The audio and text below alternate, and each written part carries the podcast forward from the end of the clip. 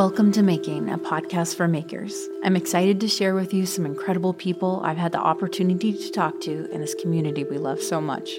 From knitters and quilters to builders and painters, here's where you get to listen to a little part of their making journey. I want to thank our sponsors for this week's episode. The Woolly Thistle brings you favorite yarns from across the pond and makes them easily accessible in North America.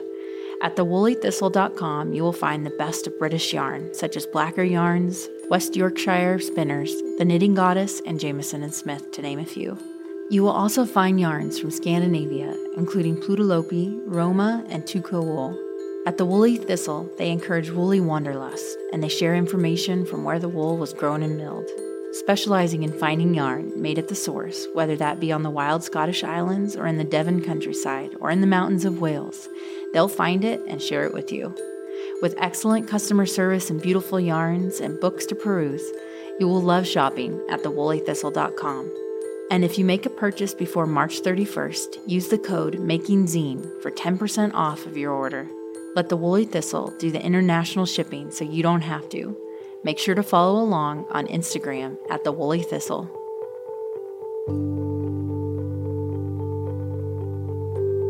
Anna Graham has her hands in a lot of sewing goodness these days, and if you're a Making magazine reader, you may be familiar with her work, from petal pouches and totes to wallets and her newest amazing project in color, the Making Backpack. Anna's ambition and passion is evident as she tells her maker's journey, one I'm sure many of you will be able to relate to. We're so inspired by her approach to making and hope you will be too. You can find Anna at noodle-head.com and on Instagram at noodlehead531. And with that, here's Anna. Yeah, it started when I was a kid um, with my mom, and um, we would sew together, and it would be mostly her doing the important parts and me jumping in and messing things up and then having her um, step in and, and fix the situations. And um, we sewed garments. That was the thing we did. Um, you know, we had our pinking shears and kneeling down the floor, pinning our patterns to the fabric, and um, that was just how you did it. Um, I don't remember her being there. There was no like rules really. I, I, think a lot of people maybe get started out with an onslaught of rules of this is what you do and this is what you don't do. But I think she was definitely more of like a, a hands off, let me do what I wanted to do and wasn't critical in any way of, of how things would turn out. And I mean, of course, I can look back now and think, gosh, that was amazing to have that, you know, um, my mom gave me that, you know, as a gift, really, because um, it totally could have gone the other way. But um, so yeah, it was that creative freedom that she kind of instilled in me, and and I would say that's a blessing. And so that's kind of where my first taste of sewing came in. Um, but we had, of course, home ec, and I made a backpack in home ec um, in in high school, in the beginning of high school, and um, also, there was Girl Scouts. Um, it was uh, just another one of those things that you did, and um, we made vests. All our whole troop made vests, and I'm pretty pretty impressed with our troop leaders for um, you know guiding our group of you know silly fifth and sixth graders to make um, something like that. So, um, but in high school, didn't do a whole lot of of art and craft stuff. Um, I do remember making a few gift things here and there. There was always something creative going on. Um, I did a lot of painting. I was always interested in art. Um, so there was always art classes being taken. And um, I remember painting being one of my favorite things in high school. Um, and then when I got to college, um, I started out as an archaeology major. And I kind of was a pie in the sky kind of person at the time, I think, and thought, well, I'll just pick whatever I want, whatever sounds interesting. So I think archaeology sounded totally interesting. And I went to University of Wisconsin La Crosse, and uh, they're one of the only colleges that offers archaeology as a major. And uh, that's kind of where I got that idea. I didn't really remember saying like I don't want to do archaeology, except that I, in the back of my mind, I always thought, well, if I ever did decide to, you know, seek out a career in archaeology, it would be probably something I'd have to move around for, um, something I would maybe not necessarily be able to have a, a family with, and um, it was it was just a choice of thinking about, well, could I get a job anywhere? Probably not. It would probably be a little bit more difficult to jump in and um, just get a job anywhere. So I, it was more of a practicality thing, where I'm like art. I can probably do graphic design. It sounds interesting, and um, and that's what I did. It just seemed to fit. It was. I remember driving in the car with my now my husband, then boyfriend, and saying like art. That is the thing I need to study. Like I feel like that is the degree I could really, you know, hopefully transform into something that would make me happy and um, feel good about what I'm doing. So, um, majored in art, did a lot of painting and printmaking, um, little bit of sewing, nothing in school, but I did, you know, sew a few things here and there for for fun. And so that's kind of where it led to in college. And it wasn't until I was pregnant with my firstborn, Natalie, um, that I picked sewing back up again. Um, it was, I was pregnant with her. And of course, being a mother, uh, the nesting instinct kicked in. And I just wanted to make everything for her. And I um, went to, you know, Jo-Ann Fabrics with my mom and we picked out a crib bedding pattern, which seems ridiculous now because it's mostly simple squares. But we picked up the pattern and the fabric, and it was hideous. And um, but I made it. I made her uh, all the crib stuff, and I I finished it as I was in labor.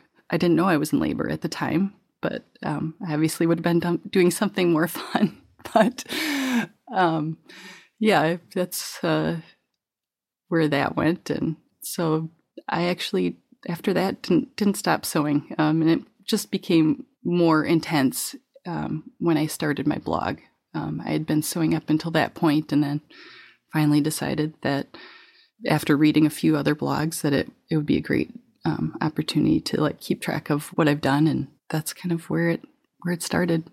Hasn't stopped. Um, I definitely think it's tied through to my kids. Um, we have always, I think back to like when they were super tiny, that's how we connected is through creative work and art and being messy and um, just trying out different things. And um, I've never been the mom to feel anxious about getting things dirty or or messed up. Um, I think as far as that goes, I've I was lucky that I could bring creativity to them and um, not have any um, anything holding back. So you live in the Midwest. Uh, did you grow up in the Midwest? Yeah, I grew up in La Crescent, Minnesota, which is the apple capital of Minnesota. Just thought I'd throw that in there.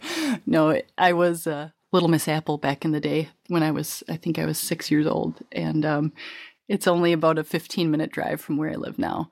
Um, so, yeah, born and raised right here in the area. And I left for a little bit and then really felt this like strong pull that I needed to come back here.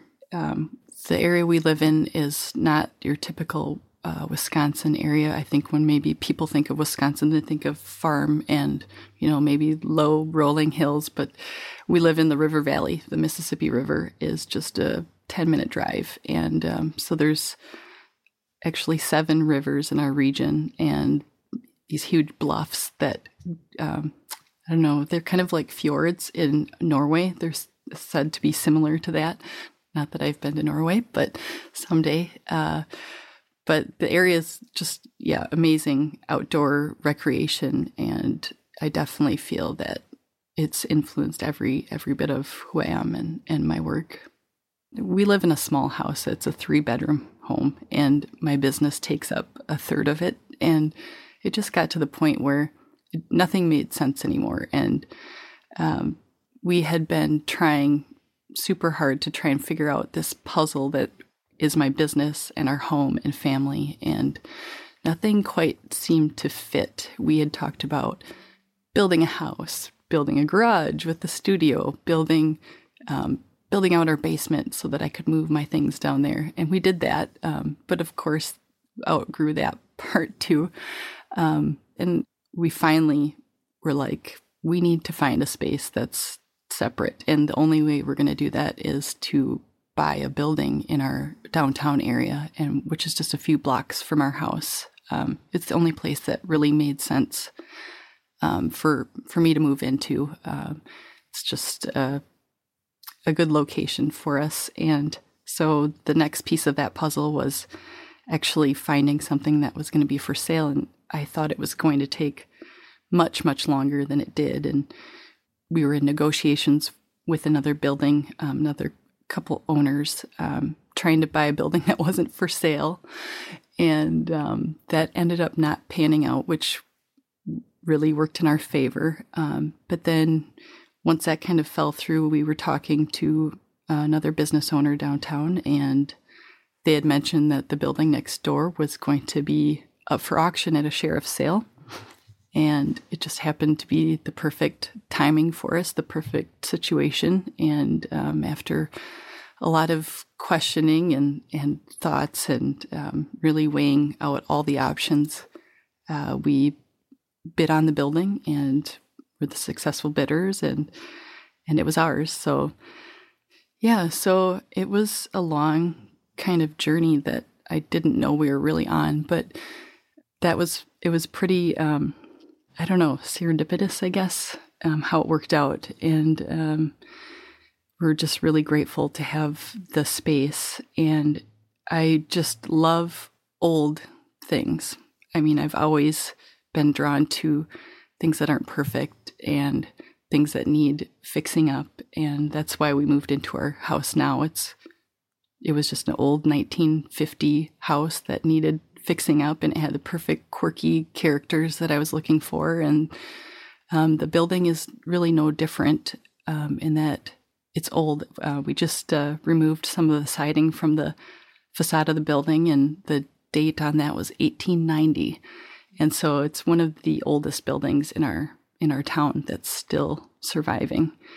Um, there was a fire in our downtown area that kind of destroyed everything else after that point a little bit. So yeah, we were pretty lucky, and so we're we're just uncovering some of that history and um, going to restore it to as much um, as we can to keep all the historical details intact. Which there there isn't a lot left, but what there is left, we plan on on restoring it and. Um, yeah, just bringing the downtown area uh, a little bit back to life, and yeah, making making things look good again.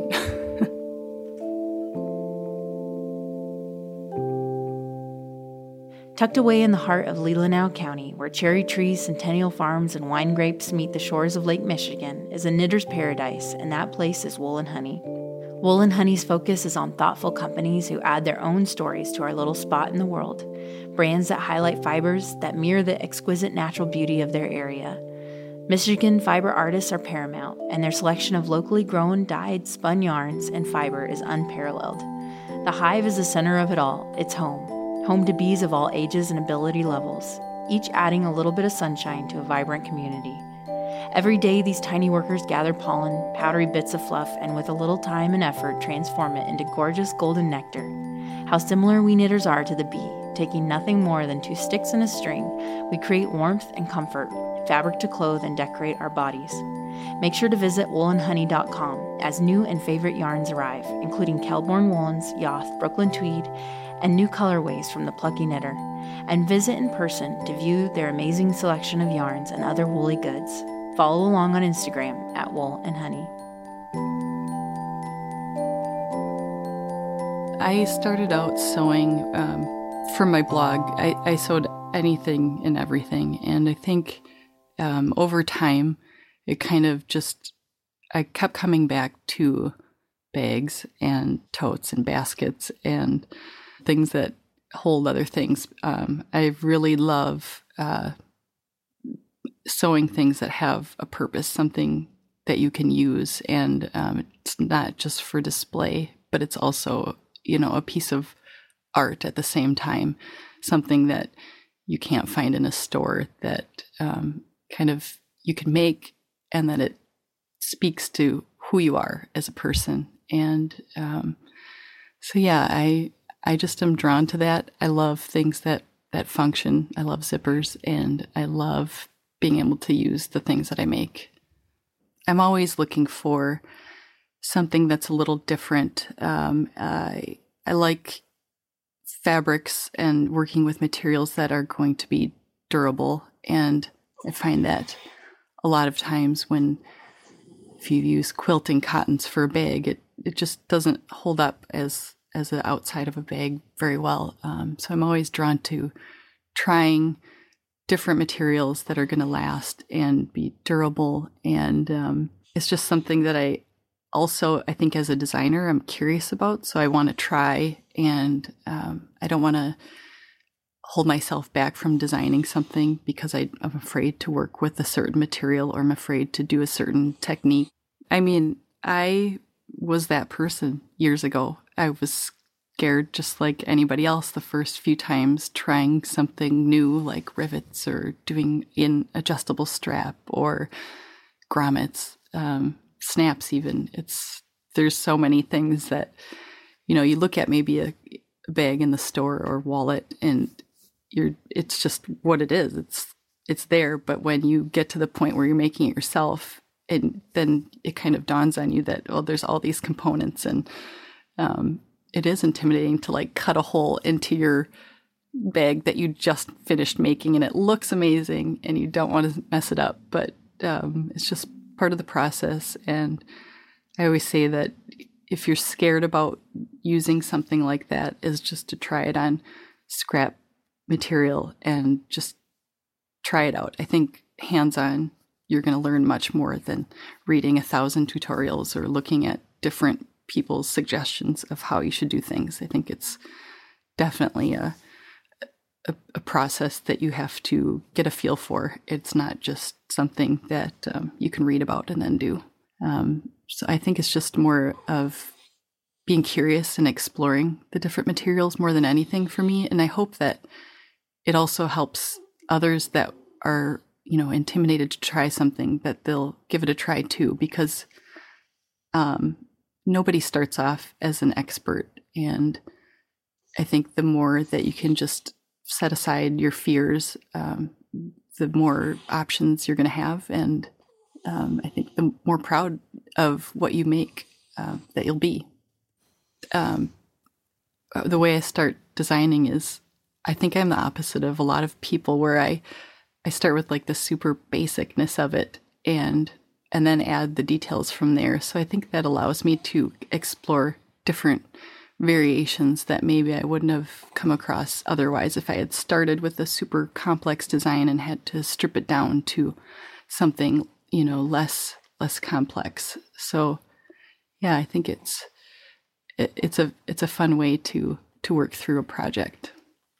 When I was designing the backpack for color, I was in this kick of like backpack world.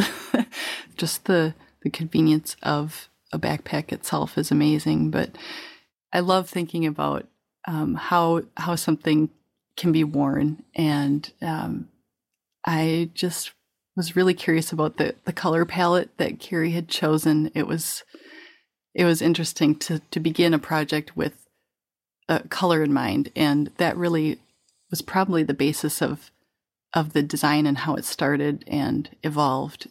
Um, just thinking about how a, a nice um, bold color would affect the design of the backpack. And um, I think um, color is a huge part of sewing. Um, I think it's even before I look at the design of a, a fabric, if it's uh, a printed pattern, I look at the color first. And it's it's not um, it's like the stepping stone of any fabric i think um, so that's that's where i always start um, when i'm looking f- to begin a new project, I look at color and I'm always drawn to like the chambrays and denims. Um, I love anything that has texture and a little variance in color is always um, something that's more interesting than a, a solid um, to me.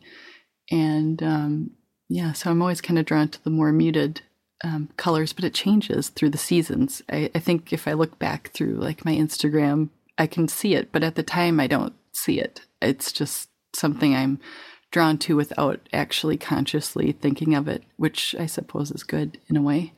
But um, yeah, I'm I'm just kind of follow what I'm drawn to, and a lot of it is based on on the seasons. And like right now, when everything is brown outside, uh, I'm drawn to green. Like I'm always thinking green in the summer, and I don't know if that translates into my sewing, but it definitely is in my mind. so yeah, that's that's how color is for me. As you've built Noodlehead, you know, which obviously started as an idea and was backed by passion.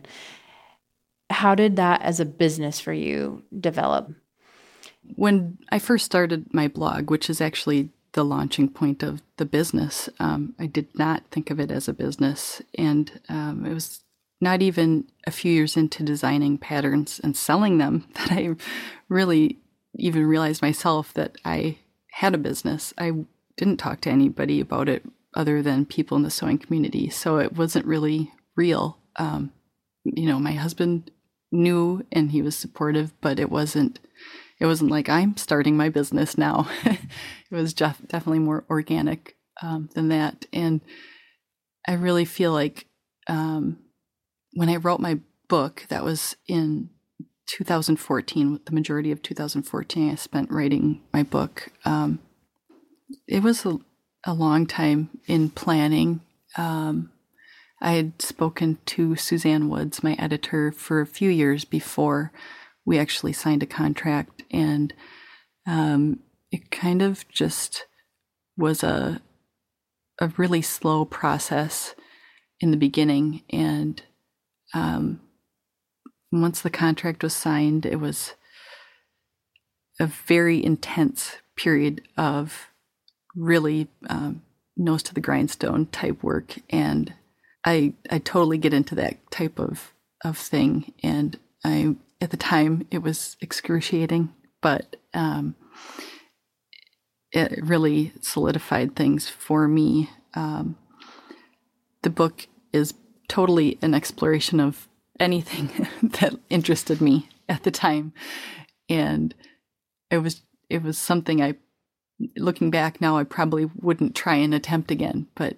Uh, there's garments um, two garments in the book, and bags and accessories and quilts and home decor stuff. I even built a bench, which I think is pretty cool. I mean, it was just a, it was really a design free for all for me. It was just a pass to like, you get to go do this and, and, um, you can do whatever you want, which is a really pretty cool, you know, opportunity if you think about it. So I think that's where it really more intensely um, solidified everything for me. Um, and as much as I say that it was such a, a struggle, it was really difficult. But I think I, I look back now and I, I learned so much about myself and my design process. And um, I definitely grew during that time period, um, even though it was extremely challenging. It was uh, really ended up being a turning point for me in my business. And it just, uh, it really solidified how I work through um, different business decisions now and um, how I explore uh, new designs. So obviously you sew. what other types of making come into your life? Well, I taught myself to knit in 2013 um, after seeing my friend um, Shannon she um I think she tries to um, you know lure all us sewists to the dark side. yeah. So it worked for me in my case and um I really I admire knitting so much. It was not something that I ever grew up with. Um, my mom crocheted, but I don't remember her doing that. But it was, it's just something so different than sewing that I think that's what really draws me to it. Um, amongst it being like squishy and amazing, you know, it's totally just a different thing um, to play with um, for me. So I'm knitting, and then I, I, I want to get better at it. So I'm trying to push myself a little harder, but um, it's something I have to do, you know, in my free time, and and um, so I'm, I'm, trying, and um, I think just just the playing with um, home decor, basically design, home design, just uh, especially with the the building, the studio, it's um, that that type of thing is fun for me to to look at as a whole, and then kind of pick apart the different um, things that go into it. My my grandma, um, she passed away last February, but she was 100% Norwegian, and she, I, I definitely feel a, a bond with her um, in that way, and she would always compliment me on my um, furniture choices and their cl- their clean lines, and it was it was kind of fun. She was 99, and um, she it was fun to have that kind of bond over over style uh, that we did. So um, there's so much that the future holds that I I think I can only really think about it when I look back at the past and see how far things have developed for me as um, in my designs and and my style and it's just exciting to think about well what will the future bring and i try not to um, push myself too far out in advance as far as that goes but i i think it's um, full of potential that it can really only be discovered when when it's ready.